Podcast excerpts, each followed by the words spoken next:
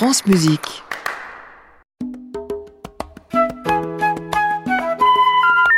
Ne quittez pas, nous allons prendre votre appel. Vous aimez Mozart C'est lequel? Le dernier. Faut dire que j'ai pas de peau avec la musique. T'en fais aussi? Moi, plutôt crevé. Vous voyez pas que c'est un peu réservé à une certaine élite? France Musique, La 4 saisons n'est pas qu'une pizza. Suzanne Gervais. Certains artistes revendiquent leur statut de touche-à-tout, éternel curieux, arpenteur insatiable de forme, de genre. Certains composent et dessinent, d'autres sont scientifiques et musiciens, romanciers et instrumentistes. Les combinaisons sont infinies et on trouve plusieurs de ces couteaux suisses dans l'histoire de la musique, dans l'histoire de l'art. Notre invité fait partie de cette grande famille qui aime se réinventer là où on ne l'attend pas. Guillaume Carayol a d'abord été un petit peu footballeur, puis chanteur du groupe toulousain de Calme. Scénariste, il passe derrière la caméra et puis il s'essaie avec succès à la bande dessinée. Mais qu'écoute-t-il côté classique? Eh bien, il est notre invité aujourd'hui.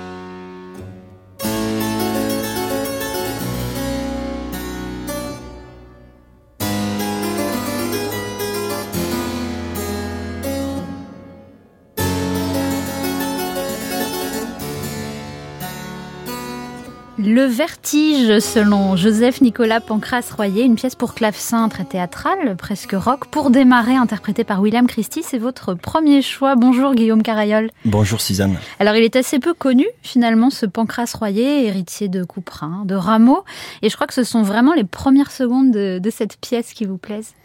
Oui, oui, j'ai- euh, j'ai toujours une tendresse pour les outsiders. J'ai l'impression que ce, ce compositeur n'a pas eu forcément la carrière et le succès. Il était même un peu rejeté par ses pairs, d'après ce que j'ai pu lire sur, le, sur la toile. Mais ouais, la critique a été très dure avec lui à Ouais, l'époque. ouais. Et il y a ce morceau qui est lié aussi au film de Bruno Dumont, à L'Humanité, les premières minutes, hein, qui sont très marquantes. C'est la première chose à laquelle j'ai pensé quand on m'a proposé de, de réfléchir à des choix musicaux classiques. Guillaume Carayol, je le rappelais en introduction, votre vocation première, c'était le sport. Le foot, vous avez été élève du centre de formation du Toulouse Football Club. Ensuite, il y a eu le cinéma. J'imagine que votre amour pour le cinéma a peut-être été une porte d'entrée vers la musique classique, ou en tout cas que ça vous a permis d'en, écouter pas mal, parce que, on va le voir, quasiment tous vos choix musicaux sont extraits de bandes originales, pas n'importe lesquelles.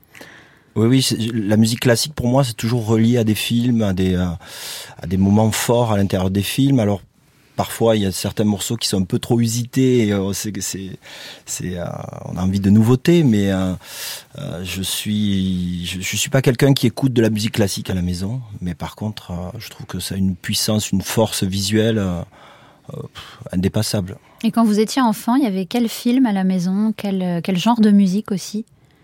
Ah, il y avait, il y avait beaucoup de chansons françaises, il y avait du Yves Simon, il y avait des choses, euh, une culture plutôt, oui, française. Moi, ce qui m'a marqué, en fait, c'est l'influence de ma maman sur les, à l'époque, il y avait les fiches de Monsieur Cinéma, je sais pas si vous vous souvenez de ça.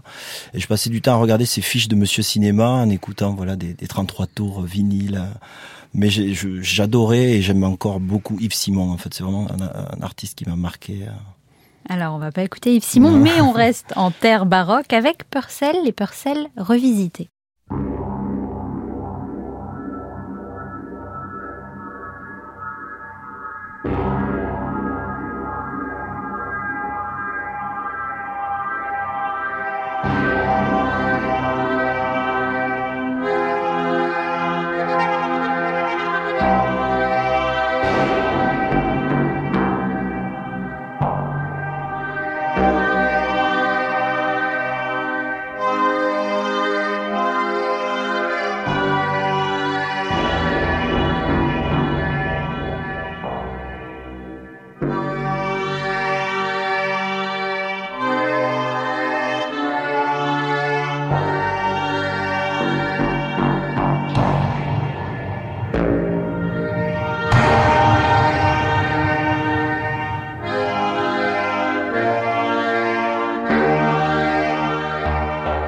Purcell, un extrait des funérailles de la reine Marie, revu bien sûr par la compositrice américaine Wendy Carlos, compositrice électro, une des pionnières du genre.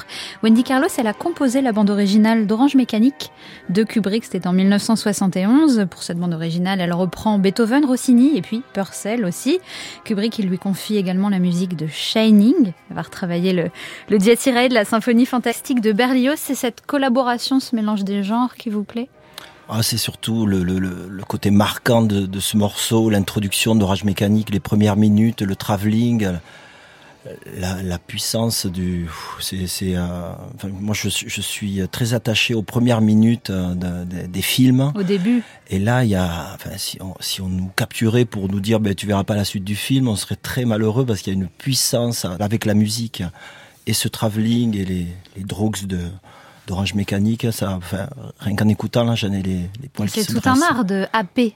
L'auditeur, ah oui. le spectateur, le lecteur aussi, quand on écrit les, les débuts. Quand on, quand on... Ah oui, les débuts d'histoire sont en plus très. Euh, les fins et les débuts d'histoire sont très très importants. Et puis le cinéma de Kubrick, on parlait de porte d'entrée vers le répertoire classique. Là, pour le coup. Euh... Ah, il a fait une utilisation du classique euh, assez euh, subtile et marquante. C'est-à-dire qu'après lui, c'est difficile d'utiliser certains morceaux maintenant. Guillaume Carriol, on continue avec votre tout dernier projet. C'est une bande dessinée, une deuxième bande dessinée. Elle s'appelle Le chemin vers Pépé. Elle est sortie aux éditions de La Gouttière. Alors l'histoire, le texte, le scénario, si je puis dire, est de vous. Les dessins sont de Stéphane Sénégas et cette bande dessinée, elle a la particularité d'avoir été réalisée avec la complicité d'un orchestre symphonique. C'est l'orchestre de Picardie. Alors c'est pas banal comme compagnonnage. Racontez-nous un petit peu comment est née l'idée de faire une bande dessinée euh, avec la complicité orchestre alors quand on nous a sollicité, j'ai eu l'impression qu'on me proposait de faire un clip pour Mozart en fait. Je me suis dit voilà, j'ai enfin cette chance parce que je réalise aussi des clips par ailleurs pour d'autres artistes. Et là, d'un seul coup, j'avais la possibilité de fabriquer les pièces du puzzle de, la, de la symphonie numéro 35 de Mozart. Alors, on a eu d'autres choix possibles, donc j'ai pris un temps pour écouter, pour essayer de me faire des idées. Ce qui m'a plu dans cette symphonie, c'était le côté grand 8, il y avait beaucoup d'ascenseurs émotionnels possibles dans l'écriture. Et, c'était c'était devenu une évidence. Mais en tout cas, j'ai adoré faire ces petites pièces de puzzle comme ça. Ça avait vachement à voir avec la vidéo.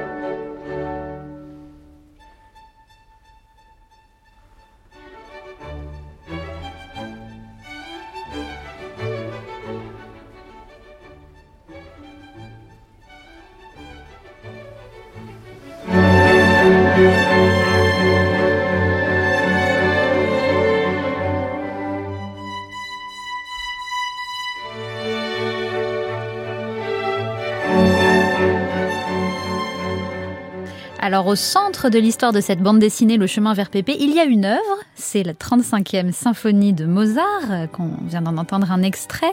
Alors ce qui est intéressant, c'est que chaque album euh, fait l'objet d'un BD concert, c'est ça, euh, durant lequel l'orchestre joue cette symphonie, tandis que la BD est projetée devant les spectateurs. C'est bien ça Vous me disiez, Guillaume Carayol, qui a déjà eu les premiers BD concerts qui ont eu lieu avec des publics de scolaires. Comment, comment ça s'est passé? Quel a été l'accueil? Alors j'étais dissimulé dans la salle pour observer ces petits visages, voir comment ils allaient réagir. Et dans le processus créatif, ouais, ça a été vachement euh, instructif de d'abord de, de, travailler la BD et ensuite commencer une seconde phase de travail où là on a commencé à, à monter hein, les images de la BD. Donc ce n'est pas de l'animation, mais on retravaille la BD avec un montage, on rentre dans les cases, on en ressort, on passe d'une case à l'autre. Et euh, c'était c'était très agréable à faire. Donc là, il y a d'autres BD concerts qui sont prévus. Oui, oui, il y aura. Bah, J'espère que ça va voyager, que l'orchestre de Picardie va avoir la possibilité de le de le défendre en Picardie et ailleurs. parce que je pense que c'est une expérience visuelle euh, assez euh, singulière et, et qu'on n'a pas l'habitude de, de, retrouver. Et puis voilà, j'ai envie que ce chemin vers Pépé devienne national et qu'il vienne aussi dans, dans le sud de la France, aussi pourquoi pas du côté de Toulouse, ça me ferait plaisir. Toulouse, chez vous, votre, votre, ville natale. Donc on connaissait les ciné-concerts, maintenant il y a les, les BD-concerts. Quant à nous, on continue le voyage, on repart au cinéma. France Musique, Suzanne Gervais.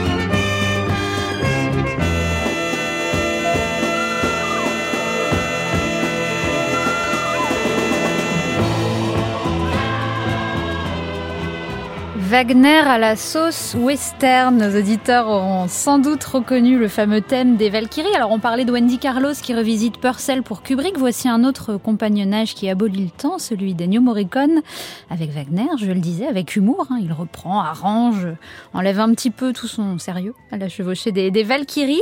Pour ce western, Mon nom est personne, 1973, un autre de vos choix musicaux. Vous aimez particulièrement les westerns ou c'est celui-ci et sa musique qui vous Oh, je, je, suis, euh, j'aime tous les genres, mais là, là, en l'écoutant, j'ai envie de revoir mon nom et personne. M'avez euh, donné envie de quitter le plateau, d'aller regarder le film. Non, non, c'est, ça. Ennio Morricone, je retrouve un côté euh, enfantin dans la création. Moi, j'ai une phrase de de Cassavetes qui est un peu comme un mantra, c'est le désir d'être créatif entretient l'enfant qui est dans l'homme. Et là, quand j'écoute ça, je vois Morricone qui est qui doit être un fan de Wagner et qui se dit je vais le revisiter. Et, il y a un côté coquin dans la manière de le faire. Irrévérencieux, ouais. Irrévérencieux possible. Et vous le disiez tout à l'heure, vous réalisez des clips aussi pour d'autres artistes. À quoi est-ce que vous êtes attentif quand vous réalisez un clip? J'imagine que c'est un exercice assez particulier parce que est-ce que c'est la musique qui va dicter euh, les images? Enfin, Comment ça se passe pour vous en tout cas concrètement?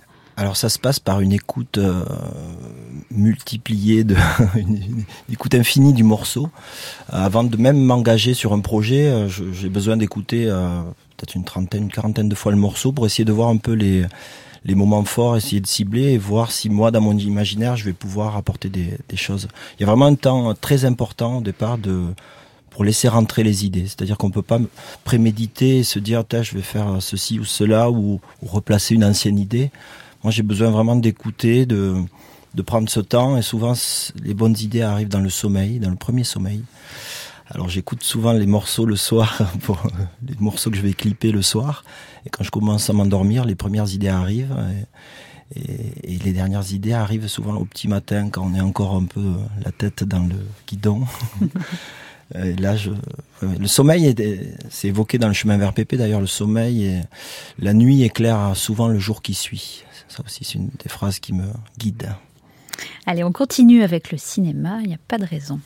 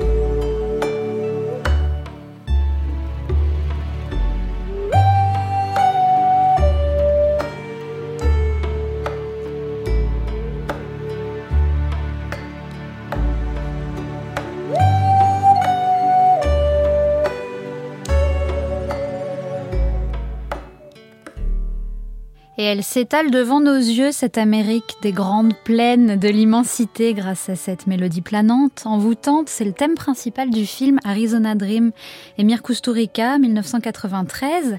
Une musique que l'on doit à son compositeur euh, fétiche, Goran Bregovic. C'est l'histoire d'un voyage initiatique à travers l'Amérique. Pourquoi cette musique, Guillaume?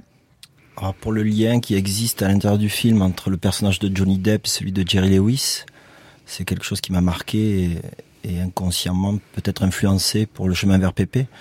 Je trouve la relation entre comme ça une personne jeune et une personne plus âgée euh, extrêmement forte. Et je me dis que c'est peut-être pour ça que j'ai voulu euh, m'y aventurer aussi. La notion de transmission Oui, oui, qu'on retrouve dans cette bande Ouais, ouais. dessinée. Puis dans cette musique-là, il y a, il y a une mélancolie, il y a une, il y a pas, de- pas de tristesse, mais de la mélancolie positive qui se dégage. Je crois que la musique intervient durant le visionnage d'un film Super 8 dans le film. Et, euh, Oui, voilà, donc avec ça- ces couleurs euh, si particulières. Ouais, y a des- des- la fabrique des souvenirs. On a, les personnages fabriquent des souvenirs et d'un seul coup, ils y sont confrontés à l'intérieur du film et ça, pff, ça fait quelque chose. quoi. Guillaume Carayol, on a évoqué brièvement euh, ce, ce groupe toulousain de Calme pour lequel vous écrivez les chansons et vous chantez. On va écouter quand même un, un petit extrait, C'est gentil. un ça. petit extrait de chanson. C'est parti.